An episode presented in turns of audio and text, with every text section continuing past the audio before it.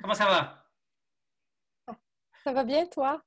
Ça va bien. Il y a juste que tu saches qu'il y aura un peu de délai dans la conversation, puis que ça fait bizarre que je te dise bonjour après qu'on vient de savoir avant pour préparer l'interview. Tu vois, c'est comme ça que ça se passe. C'est vraiment correct. Comment vas-tu aujourd'hui? Ça va très bien. Bon, mais merci d'être ici. Mais merci d'être ici avec nous, euh, Céline Raguette. Euh, ça, c'est euh, la deuxième saison de Agility Enablers, en série où on parle des gens, des leaders et des gens qui sont sur le terrain pour aider des leaders comme toi, Céline. Donc, merci d'avoir accepté l'invitation puis d'être ici parmi nous. Merci. Ben, en fait, euh, merci à toi. oh, mais écoute, euh, merci à nous deux. Puis euh, mm. là, Céline, pour commencer, je, je, suis très curieux parce que ces parties-là, je ne les connais pas trop et je pense que l'audience va s'amuser avec ça. Pourrais-tu nous raconter un peu ton parcours professionnel? Et, je ne parle pas de, de, voir ton, tous les détails, où est-ce que tu as été et tout ça, mais plutôt les éléments qui ont clés, qui ont permis que tu sois où tu es en ce moment en tant qu'agility enabler ou euh, agile people coach? C'est un peu ça? Euh, oui, je ne suis pas très attachée au titre, mais oui, si tu veux, on pourrait l'appeler comme ça. voilà. Est-ce que tu euh, nous fais naviguer à travers ça, s'il te plaît? Oui, euh, juste une toute petite seconde. Je défais mon assistant de priorité. Ça m'a fait du son. Je, m'excuse. Je, me reconnecte. je vais dédiée à toi. Euh, OK, mon parcours, rapidement. Euh, OK, ben, je vais commencer par là. Je suis française. Euh, je viens de France, puis euh, ça fait dix ans maintenant je vis euh, au Québec. je suis partie pour une année, je suis je, suis jamais rentrée. J'ai mis un pied ici et le sol m'empêchait de repartir. je me sentais trop bien.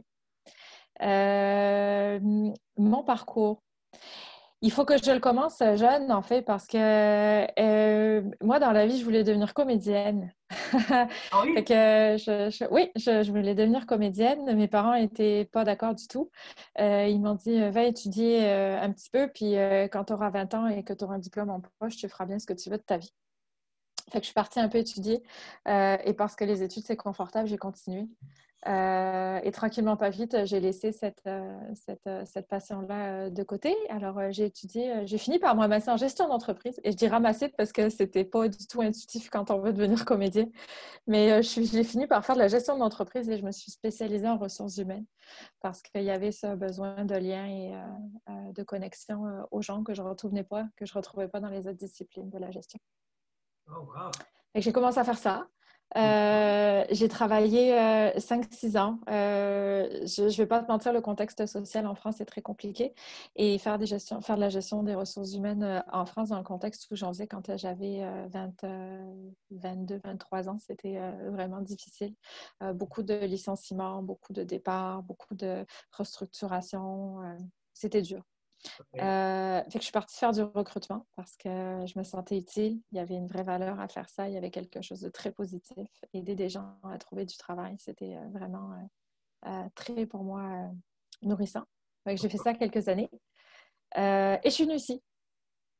Et ici, j'ai commencé à travailler comme, euh, euh, recruteur aussi dans une firme de services conseil en TI. Je suis passée dans tous les secteurs d'activité. Euh, j'ai fait de la banque, de l'aéronautique, de l'industrie, du service. ici, je suis arrivée en TI, donc j'ai découvert ce milieu-là. J'ai découvert au passage un petit peu l'agilité. J'ai commencé à, à, parler à quelques personnes qui, qui faisaient ça, parce que pour moi, c'était arrivé champ gauche. Sauf que, euh, sauf que le théâtre est revenu dans ma vie. Euh, le besoin de connexion, le besoin de gens, le besoin de créer du lien, le besoin de faire du sens, le besoin de, euh, le besoin de, de, remettre de l'harmonie un petit peu dans, dans cette vie-là avec le constat que nos organisations ne fonctionnent pas, que est... moi, en tant que ressources humaines, je ne me retrouvais plus là-dedans. Je ne comprenais pas qu'est-ce que je pouvais faire pour aider. J'avais euh, l'impression de gérer des affaires, mais pas des gens. J'avais l'impression d'être complètement déconnectée de la valeur profonde de ce que je voulais faire. Fait que j'ai arrêté ça. j'ai arrêté ça, j'ai pris du temps pour moi et je me suis reconnectée à ce qui était vraiment important. j'ai fait un bébé, j'ai commencé par là, je suis devenue maman. Je me suis arrêtée, et je suis allée euh, chercher euh, plus vers moi. J'ai entamé une démarche de développement personnel importante pour comprendre qui j'étais, puis euh, qu'est-ce qui me nourrissait vraiment. Parce que professionnellement, ça ne marchait plus, puis je n'arrivais pas, à... pas à me repositionner. Et, et tout ça, ça m'a amené dans les deux dernières années à quitter les ressources humaines un petit peu, en tout cas de façon temporaire, à aller chercher une formation de coaching pour devenir coach professionnel, euh, et repenser un design de travail qui est beaucoup plus orienté autour du soutien, de l'accompagnement euh, des personnes. Et on est arrivé là aujourd'hui. Euh, là où ça m'a amené tout ce travail-là, c'est que finalement, je me suis éloignée des gens de ressources humaines pour mieux m'en rapprocher. C'est-à-dire que maintenant que je comprends mieux qu'est-ce qui ne fonctionnait pas pour moi dans ce métier-là, ben maintenant, ça me permet de mieux comprendre comment je peux les aider. Euh, l'agilité est arrivée dans ma vie euh, un petit peu champ gauche. Et quand j'ai commencé à discuter avec des agilistes, ben, j'ai mis plein de mots finalement sur mes bobos. Euh, de, HR et, euh, et, on a fait un constat réciproque qui était euh, les agilistes me disaient mais non on n'arrive pas à sortir des TI alors qu'on a un vrai besoin de conscience d'organisation. Et je dis ben moi en tant que RH je comprends rien de ce que vous faites et on gagnerait vraiment à mieux comprendre ce que vous faites pour mieux être capable de vous soutenir. Fait que comment on s'entraide? Et transparence est né comme ça. Comment on amène l'agilité aux ressources humaines? Comment on, comment on crée en fait, comment on permet aux gens de ressources humaines de soutenir leur organisation dans des transitions agiles et euh, qu'est-ce que l'agilité peut faire pour les ressources humaines parce que ça passe aussi par là.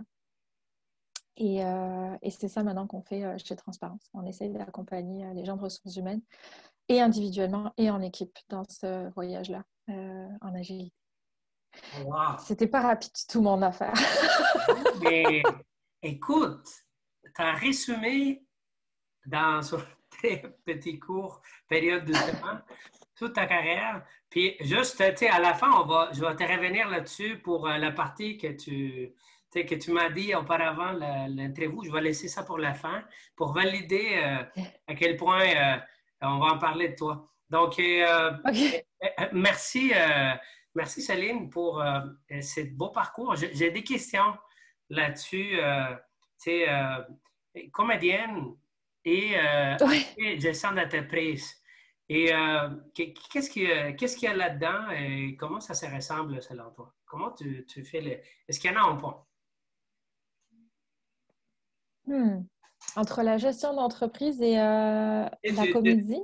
oui, ça, puis en fait, la, la, la Céline qui a un bébé, qui a une famille, qui a migré au Canada, qui a fait un parcours de coaching pour se rencontrer euh, et là, qui aide les entreprises à cette transparence, versus la jeune euh, Céline qui voulait faire la comédie.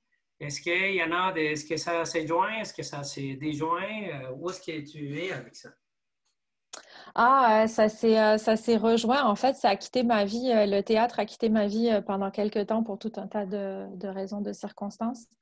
et c'est revenu à un moment donné où j'en avais profondément besoin et c'était pas conscient. j'ai fait un burn-out il y a trois ans. Alors que j'étais à l'époque, à l'époque dans un rôle qui, qui faisait en sorte que c'était mon travail de faire en sorte que ça n'arrive pas aux autres. ça, c'est très drôle. Euh, et, euh, et, le théâtre a été ma thérapie. Euh, il n'y a pas de différence, justement. Je, crois que le théâtre a ramené dans ma vie l'essence même de qui je suis. C'est-à-dire que, et c'est la raison probablement pour laquelle je voulais faire du théâtre, c'est dans le théâtre, il y a quelque chose de très vrai on pourrait penser que dans la comédie, il y a quelque chose de très faux, alors qu'en fait, il y a quelque chose de très vrai. C'est très, euh, c'est impossible de se présenter sur une scène de théâtre sans être euh, complètement euh, authentique, même si on est caché derrière des personnages. donc, il y a un besoin de connexion à soi très, très fort quand on arrive sur une scène de théâtre. Et il y a un besoin de présence aussi qui est très, très fort pour être capable de se connecter à l'énergie, à la salle, aux personnes. Et selon moi, c'est la caractéristique principale qui manque à nos organisations aujourd'hui, euh, dans le sens que euh, se priver de ça, se priver de cet accès à soi euh, et se priver du coup de, de soi dans l'entreprise comme on le fait, on pourra peut-être en reparler, ça gâche tellement du potentiel des personnes, puis de la puissance des personnes comme individus, mais comme équipe, pour propulser des organisations, pour gagner en efficacité, pour offrir euh, de l'innovation euh, qui est complètement dingue. Et donc, du coup, euh, moi, le théâtre m'a ramené à ça, à, me rappeler que la, jeune Céline, elle, la jeune Céline professionnelle, elle avait un grand besoin de performance et elle avait un grand besoin de prouver qui elle était, mais elle s'est perdue là-dedans. Euh, et, en me ramenant à plus d'essentiel de qui je suis, ben, je me sens beaucoup plus alignée et donc beaucoup plus à ma place dans qu'est-ce que je peux offrir aujourd'hui. Donc, quand je, quand je me présente chez des personnes ou dans des organisations, ben, je, me sens, je me sens plus capable, plus capable, en tout cas, que ce que je faisais avant. Je ne sais pas si ça fait du sens. Oui, ça fait du sens. Euh, ben, pour moi, pour moi. Euh, c'est juste moi qui est là. Donc, oui, pour moi, ça fait du sens. Et, euh, il y a du. Euh, ok, euh, pardon, puis je, m'excuse, je vais juste ajouter ça. Il y, a, il y a dans le théâtre aussi quelque chose d'essentiel qui est le plaisir. Le plaisir de jouer, mais le plaisir d'être présent, le plaisir de partager, le plaisir, la joie en fait, le, se connecter à ce qu'on vit à ce moment-là et, et, apprécier vraiment ce qu'on vit à ce moment-là. Et ça, c'est pareil, c'est quelque chose qui du coup a repris de plus en plus de place dans ma vie et au travail aussi. Et, et ça, c'est je sais pas, c'est cool. c'est vraiment cool. fait que finalement, euh, je, vais faire une interprétation que tu m'aides ici, OK? Oui. Euh, les, les, les, parcours que tu as fait en entreprise et euh, tu as ramené à l'essentiel. Oui, clairement. la joie de vivre et être authentique. Puis être dans son place de ou dans son posture où tu peux aider parce que tu l'as vécu, toi. Oui. Hmm. Puis, euh, euh, Oui. Hein? wow, oui, c'est exactement ça. Puis, euh, puis OK, fait que tout est connecté. Puis, comment tu amènes ça? Tu sais, on le dit, être authentique, avoir du fun, avoir du plaisir en entreprise comment, euh, comment tu, quels sont les signaux que tu vois qui font, euh, comme, euh, qui te font dire, ah, mais ici, on n'est pas là-dedans. On n'est pas dans cette mindset-là. On ne favorise pas ça. Hmm. Qu'est-ce que tu as vu, qu'est-ce que tu as observé qui te permettrait maintenant de... Ouais, puis c'est pas c'est pas tant que c'est pas favorisé. Parfois, oui, hein. parfois de façon très consciente, effectivement, euh, euh, il y a des organisations qui ont fait le choix de la, productivité. Et donc, ça, ça se fait au détriment, effectivement, euh, d'être soi. parce qu'effectivement, il y, a un peu dans l'inconscient le mais si tu as du fun, tu n'es pas sérieux. Mmh complètement aberrant, mais on peut le trouver. Mais, euh, mais ce n'est pas que ça. Il y a, une grande part d'inconscient aussi là-dedans. C'est pas. Euh, euh, je ne crois pas que les organisations soient malveillantes. Hein. Au contraire, il y a quand même des bonnes intentions. C'est juste que mm-hmm. plus tu fais grandir le nombre de personnes, plus, tu, plus une, une, organisation grandit plus elle amène de la diversité, puis des visions différentes, puis des, euh, des, façons de travail différentes, etc. Et tout ça, ça crée beaucoup, beaucoup de complexité.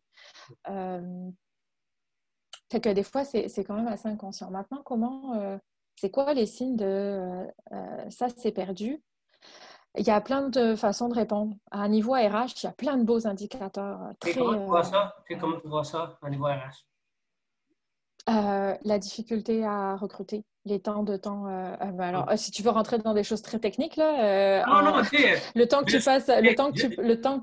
Juste pour rester, euh, c'est pas mon terrain de jeu, là, fait que je ne le connais pas. Euh. Non, non, mais, euh, non, mais c'est important, de, c'est important de les nommer. il y a des indicateurs, effectivement, aujourd'hui qui permettent de voir que ça ne fonctionne pas aujourd'hui, qu'il y, y, a de la difficulté dans les organisations à, trouver de l'authenticité, à trouver du soi et du mmh. coup à faire de la place aux personnes. en termes en RH, on peut aller sur le terrain du recrutement. le temps qu'on passe à à combler des postes. Au-delà au du fait de la pénurie de talent, là, en TI, on en entend beaucoup parler, mais il y a plein d'entreprises qui n'ont pas de pénurie de talent et bizarrement, tu n'en entends pas parler de ces entreprises-là.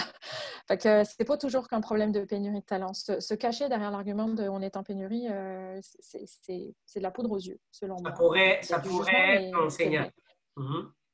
Donc, euh, le temps qu'on met à pourvoir des postes, euh, ça parle de l'interne, de comment on recrute à l'interne, et ça parle de l'externe sur comment on se positionne. Ça parle de la marque employeur, ça parle de l'attractivité.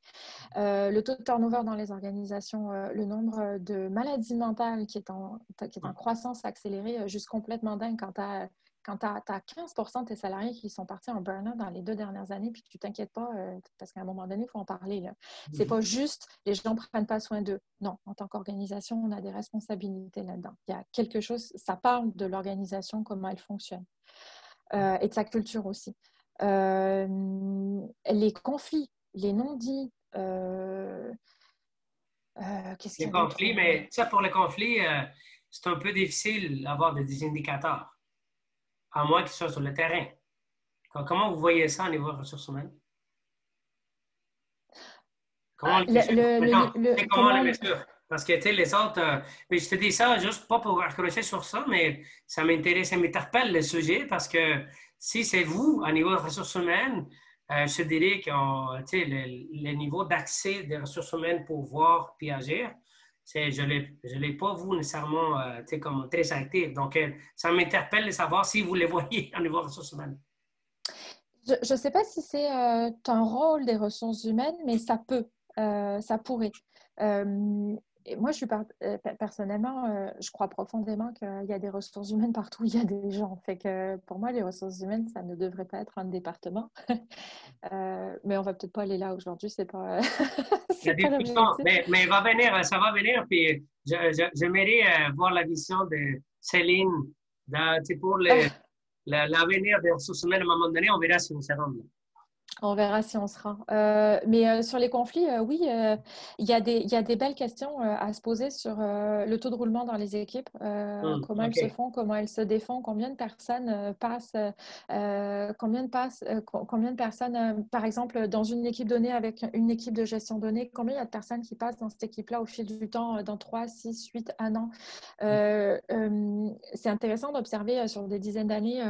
et là, je ne veux absolument pas pointer la gestion parce que non, c'est ça, mais c'est vraiment pas l'idée, mais c'est hyper intéressant de se demander effectivement euh, euh, à des niveaux de, responsabilité différents comment se comportent les équipes euh, d'une équipe à l'autre avec des styles de gestion différents, par exemple, quand on observe des styles de leadership différents.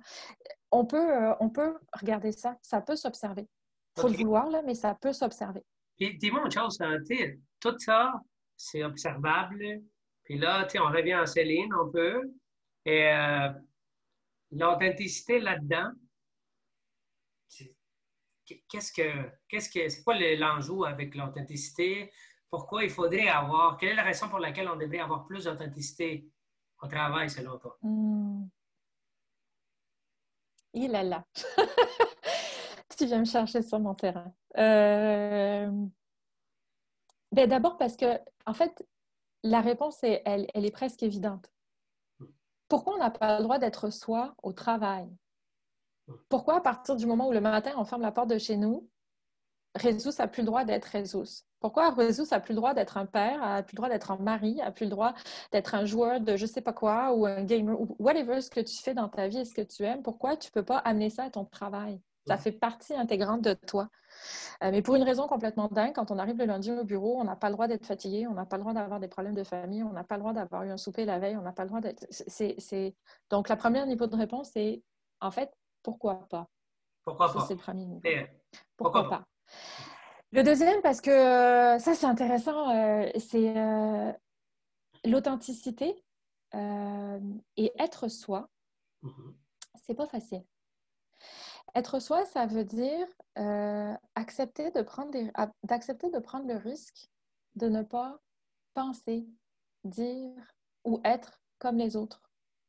Et donc ça, ça veut dire possiblement s'exposer euh, au risque d'être considéré comme euh, ignorant, intrusif, négatif, incompétent, etc. C'est difficile d'être soi, d'être jugé. C'est s'exposer au risque d'être jugé. Ça, c'est difficile. Mais ça, et là, c'est là où c'est intéressant, c'est qu'il y a des études qui documentent ça très bien. C'est cette capacité-là qui génère la plus grande efficacité et la plus grande capacité d'innovation en équipe. Et ça, ça contribue, la, la, capacité à être soi contribue à créer des espaces qu'on appelle des espaces de sécurité psychologique. Hmm. Et ça, c'est un prérequis à créer d'autres éléments comme la confiance, le respect. Ben, le respect est un élément de la, de la sécurité psychologique, mais tout ça sont des éléments en fait qui créent des équipes de travail euh, soudées et qui permettent la. Et puis là, je fais des gros raccourcis, là, mais si on prenait le modèle de la ça mène à des modèles, à des modèles d'engagement total et de responsabilité totale envers l'objectif le, euh, commun. Euh, il y, a des, personnes, euh, comme Emily Edmondson qui ont travaillé beaucoup là-dessus, sur euh, le concept de sécurité psychologique. C'est intéressant parce que ces recherches datent des années 80, fin des années 99, fin des années 90. et c'est intéressant parce qu'il y a une petite entreprise, petite, hein, qui s'appelle Google, dans les années 2000, parce qu'ils faisaient déjà de la data à l'époque. En fait, c'est leur cœur de métier. Ils ont, ils ont, ils ont parti un projet qui s'appelait un projet Aristote, et le projet Aristote visait à à justement euh, à essayer euh, d'étudier les équipes de travail de chez Google. Ils essayaient de comprendre qu'est-ce qui faisait que les, certaines équipes étaient performantes et d'autres pas. Mmh. Oui, ça. Et ça tombe bien parce que Google fait de la data, fait que ils ont euh, l'étude a duré plus de cinq ans, les, le recueil de données plus de trois ans, et c'est hyper intéressant ce qui est sorti de là. Et en fait, ce qui est sorti de là a complètement corroboré les travaux de recherche qu'avait fait Amy Edmondson en son temps, où le premier euh, des critères qui permettent de créer des équipes performantes et la sécurité psychologique. OK, aide-moi ici. La sécurité Aide-moi ici. Donc, toi et Transparence, vous travaillez pour que les gens aient plus de fun et soient plus authentiques. Et la raison d'être ça, c'est parce que c'est prouvé que si on investit là-dedans, on va avoir plus, des équipes plus performantes et ben, la joie, etc., pas de doublement et tous les, bénéfices qui viennent avec ça. C'est bien ça? Si je pouvais demain faire en sorte que 100% de mon temps soit dédié à ça, je serais, je pense, la personne la plus heureuse du monde. Et là, là je, la réalité, c'est pas tout à fait ça. la réalité, c'est pas tout à fait ça. On reviendra là-dedans, mais dis-moi une chose. quelle valeur chez Céline vient c'est connecté avec euh, cet aspect que tu viens de mentionner. Quelles sont les valeurs qui, te permettent, qui t'invitent à dire, OK, euh, moi, je travaille sur ça parce que voici mes valeurs.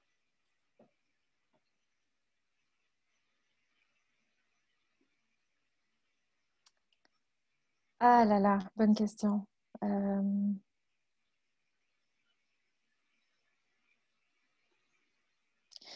Je, crois profondément euh, en l'être humain, Jesus. Je ne sais pas comment dire autrement. Je, crois profondément que les gens sont la réponse, sont leur réponse. Et que donc, on a tout intérêt à investir.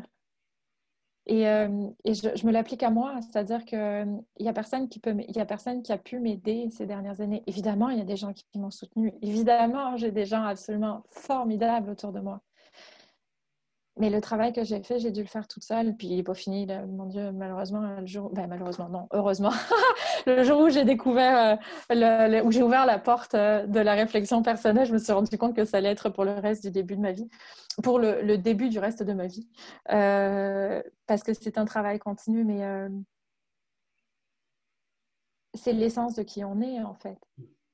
C'est qu'investir sur l'être humain, c'est essentiel. On passe, on passe la moitié de notre vie, si c'est pas plus, au travail. Hmm. On peut-tu arrêter de s'emmerder à un job? Oui, hein? Et tu le dis si simplement, euh, écoute, euh, tu sais, euh, j'aimerais t'avoir autour de moi pour que tu l'expliques. puis, dis-moi un truc, Céline, tu as mentionné un burn-out, tu as fait, as fait un parcours assez courageux, selon moi, parce que tu as, ouvert la porte à l'autoréflexion, puis le théâtre est venu t'aider là-dessus pour reconnecter, puis avancer là-dessus. Puis là, tu as, fait un parcours assez profond pour voir qui tu étais, puis qui tu es dans la vie et qu'est-ce que tu vas faire. Et euh, quels sont les défis qu'une personne qui, qui, fait ce que tu fais? Euh, doit, doit surmonter pour euh, pouvoir investir chez l'être humain et le rendre plus authentique et avoir, avoir plus de plaisir au travail? Hmm. Ben là, on va, on va, aller sur le terrain professionnel parce que la question. Euh, oui, dans la vie, ça, dans, dans, la, dans, la, vie, en fait. Euh, c'est là, euh, ton expérience. Là. Je parle, qu'est-ce que tu as ouais, c'est ça. professionnellement? Là, je vais, aller, je, vais, je vais aller sur le terrain professionnel parce que c'est là où je te dirais que c'est un petit peu. C'est là où c'est un peu plus difficile dans le sens que. Hum. OK. Ta question, c'est euh, qu'est-ce qui est difficile dans ce qu'est-ce qui est difficile dans ce parcours-là aujourd'hui pour essayer Quels sont les défis en fait? cette parce que, Oui, c'est ça. Parce que je me mets dans la place de quelqu'un. Tu sais, mettons, ça peut être n'importe qui. Un gestionnaire de ressources humaines, une personne dans le staff. Là, j'arrive au travail. Et là, ce que tu mentionnes, c'est facile à dire. J'aimerais avoir de plaisir. J'aimerais être moi-même. Point. Parfait. Là, j'arrive au travail, puis c'est pas si évident. Et là, je me demande, qu'est-ce qui est, selon toi, quels sont les défis que nous, que selon ton expérience, tu as observé qui minent euh, ce cheminement pour se rendre là, pour être plus authentique, pour euh, avoir plus de plaisir? Euh, oui. Euh, ce qui est difficile, c'est que comme, comme organisation, euh, c'est pas ça qu'on valorise aujourd'hui. Euh, puis euh, là, pour le coup, je me cacherai un peu. Ben, c'est pas me cacher, mais je trouve que les travaux de Lalou là-dessus sont assez. Frédéric Lalou sont assez éloquents de, de, réalité sur la cartographie qu'il a fait des organisations. Aujourd'hui, on est dans le faire. Aujourd'hui, on est dans les résultats. Aujourd'hui, on est dans les livrables. Il n'y a pas tant d'espace. Mmh. Il n'y a pas d'espace pour être soi. Euh, il n'y a pas d'espace pour euh, accueillir euh, l'humeur, pour accueillir la difficulté, pour accueillir. c'est oui, oui, on a compris. Tu es fatigué, mais bon, ce serait quand même bien que tu travailles bien, ce serait quand même bien que tu livres. et quand, quand on arrive et quand on arrive avec ce discours-là, et puis alors, moi, j'en parle du coup avec les ressources humaines. je, continue à penser que ce sont les bons interlocuteurs pour ça. Il y a des humains partout dans l'organisation et c'est un travail qu'on peut faire absolument à tous les niveaux. Euh, ça, c'est euh, euh, très clair. mais je crois beaucoup que ça peut aussi avoir encore plus d'impact si c'est porté et supporté par les ressources humaines pour des raisons très simples. En fait, c'est que les ressources humaines, elles ont dans leurs mains des processus qui sont hyper transverses dans l'organisation et qui ont un impact majeur la rémunération, la gestion de la performance, la gestion des carrières, le recrutement, enfin bon, des petits, euh, des petits processus comme ça qui n'engagent pas grand-chose à part euh, juste euh, tout le budget, enfin les trois quarts du budget d'une organisation. juste les codes d'éthique, fait que... Fait que c'est sûr que si elles sont sensibilisées à ça et que et ça devient une priorité, ben c'est sûr que ça va avoir encore plus d'impact. Mais on peut le faire à tous les niveaux. mais la vérité, c'est qu'il y a très peu de place qui est dédiée à ça parce qu'on est encore dans une économie du faire et du, euh, faire et euh, du livrable avec euh, une valeur monétaire au bout.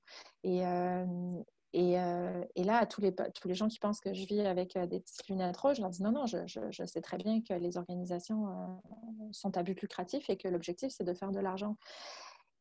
C'est juste que je suis persuadée que en fait, l'argent, c'est pas la fin Enfin, l'argent, c'est pas la motivation, l'argent, c'est le résultat. Et donc, du coup, euh, c'est juste où c'est qu'on place euh, les personnes et la valeur argent euh, dans l'équation.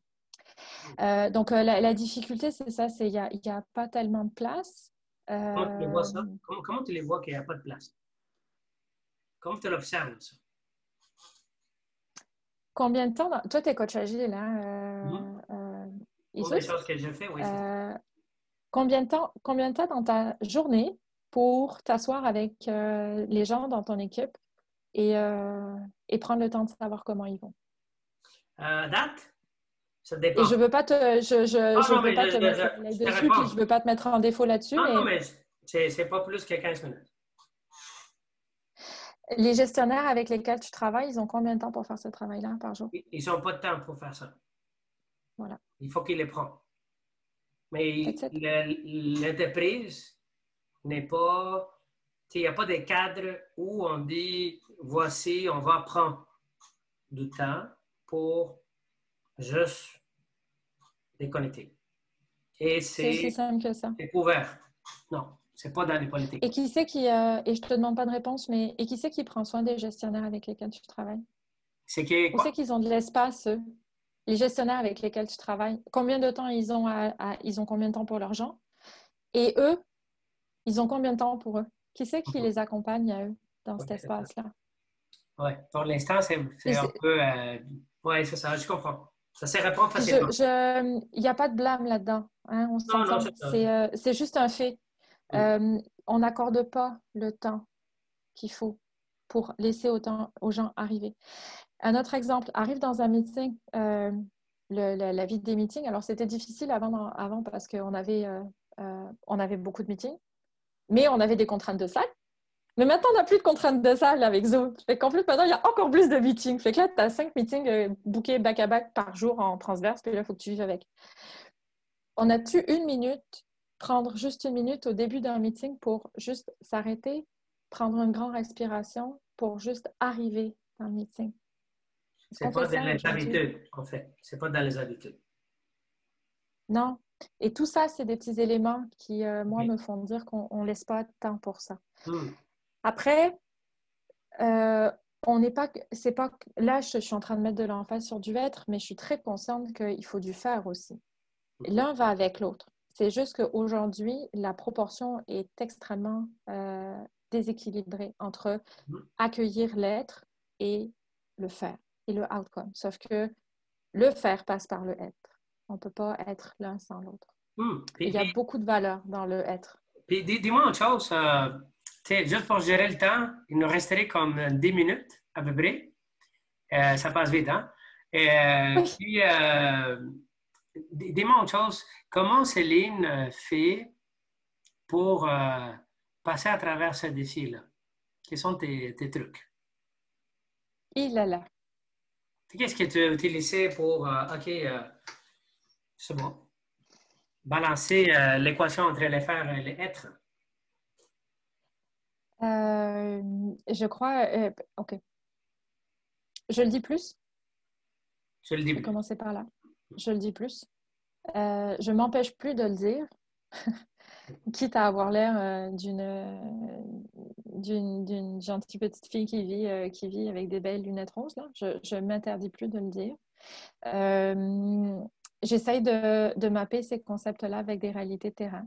Euh, on parlait tout à l'heure d'indicateurs clés au niveau des RH, euh, parce que euh, accueillir, accueillir l'authenticité et accueillir l'autre dans ce qu'il est, dans son potentiel, euh, mettre en place une culture du non-jugement et une culture d'accueil, ça veut dire, euh, ça, passe nécessairement par euh, effectivement travailler sur la notion d'ego, donc comment on considère nos gens dans les organisations, mais ça veut dire aussi comment on les recrute, comment on les choisit, quel type de personne on veut, c'est quoi le culture fit qu'on donne là-dedans, c'est quoi les comportements qui sont acceptables, c'est quoi les comportements qui ne sont pas acceptables, ce qui les comportements qui étaient acceptables il y a 10 ans le sont peut-être plus aujourd'hui, on va pas revenir sur MeToo, puis tous, les, tous les cas de harcèlement qu'on voit et tous les cas de climat de travail toxique qu'on voit arriver. C'est quand même assez dramatique d'être obligé d'en arriver là pour s'en rendre compte.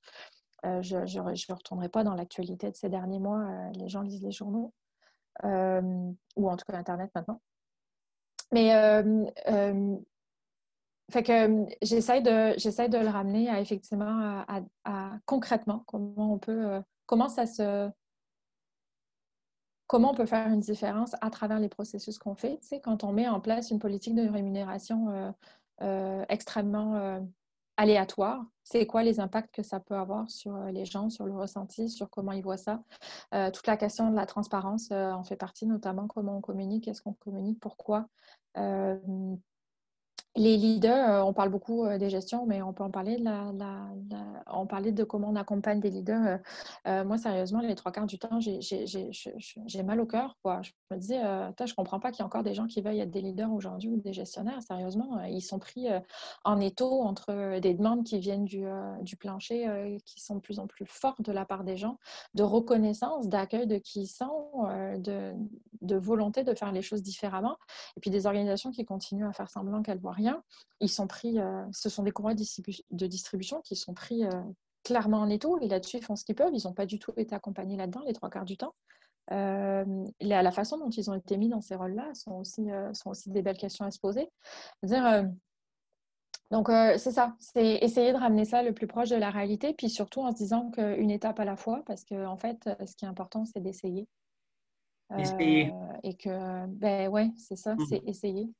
Et, euh, puis, Et puis, euh, je vais être bien honnête avec toi, euh, si quand je fais un atelier ou une formation et que j'ai ne serait-ce qu'une personne qui a été inspirée par ce que je lui ai dit et que je sais qu'elle a, elle a amené une pratique, quoi que ce soit, une initiative, mais en tout cas qu'il y a une graine qui a germé et que ça a donné lieu à une pratique un petit peu différente, moi, c'est ma paye, là. Hum. C'est ma paye, sérieusement. Puis, puis dis-moi, Céline, l'agilité là-dedans, c'est quoi les rôles là-dessus? Quoi? Mais on fait que ça de parler d'agilité depuis tout à l'heure. Comment? On fait que ça, parler d'agilité depuis tout à l'heure. Hmm. tout ce dont on a parlé. Tout ce qu'on a parlé, hein? c'est l'agilité. Ah oui. Le hmm. premier, Comment le ça? premier principe de l'agilité, le premier grand principe de l'agilité, c'est euh, interaction humaine euh, avant les processus et les outils. Oh, ça, fait, ça fait 40 minutes qu'on parle de ça.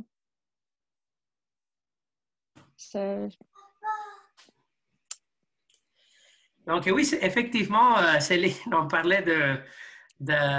c'est vrai qu'on parle d'agilité, mais je vais résumer, voir, parce que des fois, c'est comme flou quand on parle de savoir-être et savoir-faire. Et, euh, euh, c'est vrai que les valeurs que tu parles, ils sont là. là on parle de mindset, les gens qui soient plus authentiques, qu'ils soient plus motivés parce que on, on est capable d'être soi-même et aussi que les gens puissent s'épanouir parce qu'ils font ce qu'ils aiment à faire. Euh, et euh, tout ce tu as mentionné comme technique, c'est quand les gens prennent une pause juste pour être soi puis se connecter avec euh, soi-même et que ça devient une attitude, ben, c'est sûr que ça fait partie de, de, de ce qu'on on prêche à travers l'agilité. Moi, moi, ce que euh, la question que j'aurais pour toi, c'est toi, à quel moment tu as considéré ça dans ta carrière? J'aurais ces questions-là. Puis après ça, on irait voir euh, un peu quels sont les éléments clés qui, selon toi, permettent qu'on puisse enabler euh, toutes les pépites que tu as mentionnées lors de la rencontre. la question, c'est comment. la première, c'est quoi? C'est la, première question sur. Euh, là, je me suis perdu. Hein, tu, vois, je te pose la question, puis là, c'est comme. Euh, ouais, c'était pas clair. Oui, euh, la, question que j'aurais, c'est sur l'agilité, on, a parlé de ça. comment on, rend ça concrète pour que les gens disent OK, on est en train d'enabler l'agilité. quels sont les éléments à, mis à part ce que tu as mentionné à date, que c'est dans ta pratique, tu, maintenant, tu vas suggérer un gestionnaire quand tu l'accompagnes pour favoriser euh, tous les, comportements, toutes les, habitudes que tu as mentionnées lors de entre vous. Est-ce que c'est plus clair? Oui. Euh, puis je vais m'essayer sur une réponse euh, peut-être partielle, mais au moins un début.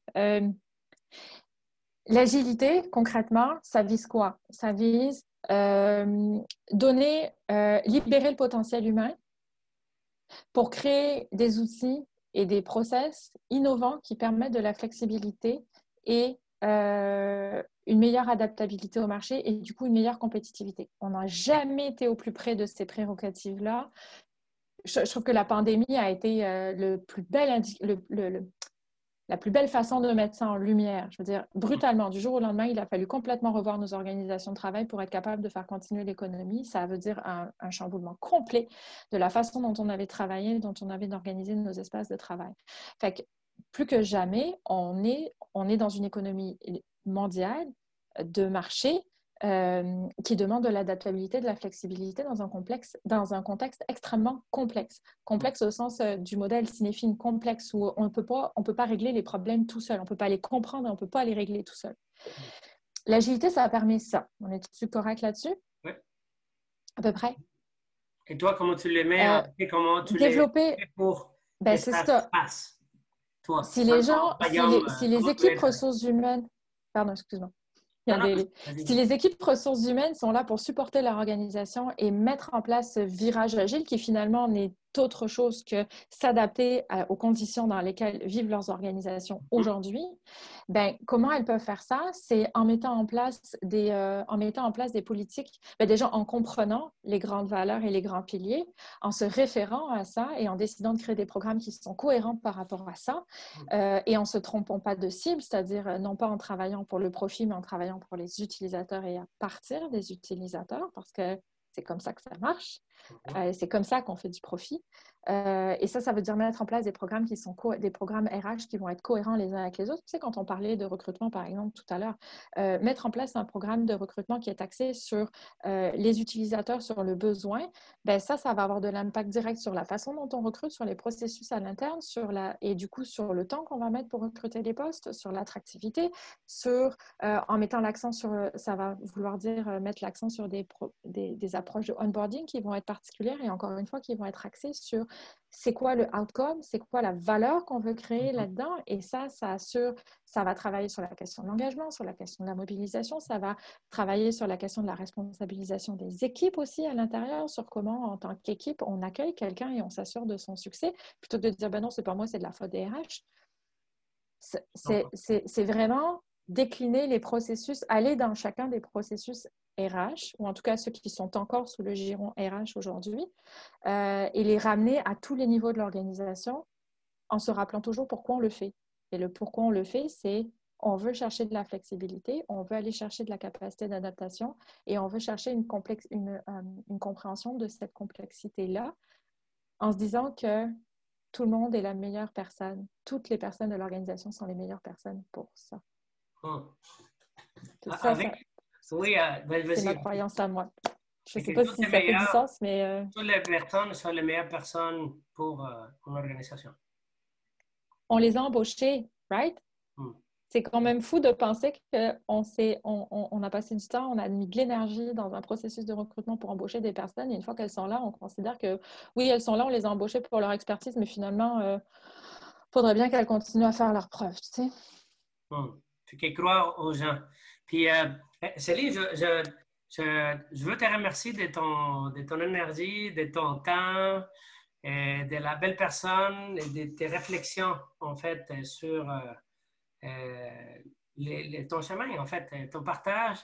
C'est toujours une merveille de, de témoigner les histoires que vous avez à partager et comment ça, ça peut enrichir la vie de chacun des personnes qui sont là, l'audience. Et euh, en tout cas, moi, moi, ça m'enrichit beaucoup d'apprendre à quel point les, ben, théâtres et euh, la vie se rejoignent et comment tu as réussi à, reconnecter les deux et les mettre euh, dans son, dans son boîte qui s'appelle Transparence, qui ça devient ta mission de vie. je te remercie pour ça. Et avant de se quitter, parce que le temps passe vite, je, j'aimerais savoir pour les, les Céline de ce monde, ou les gens, les leaders qui sont là et qui se demandent euh, euh, ce que Céline dit, ça, fait sens. Mais je ne sais pas. Euh, je ne sais pas si je dois continuer. les ressources humaines d'aujourd'hui, c'est loin de ce que Céline décrit. Étant tenté qu'il va avoir du fun, je ne sais pas par où commencer. Aurais-tu un mot d'encouragement pour eux? Qu'est-ce que, qu'est-ce que tu les dirais pour continuer? Euh, euh,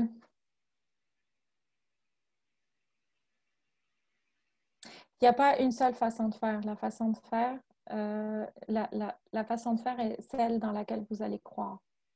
Hmm. Faites-vous confiance, puis faites confiance à vos gens. Voilà. Faites confiance en soi et aux gens qui sont avec vous.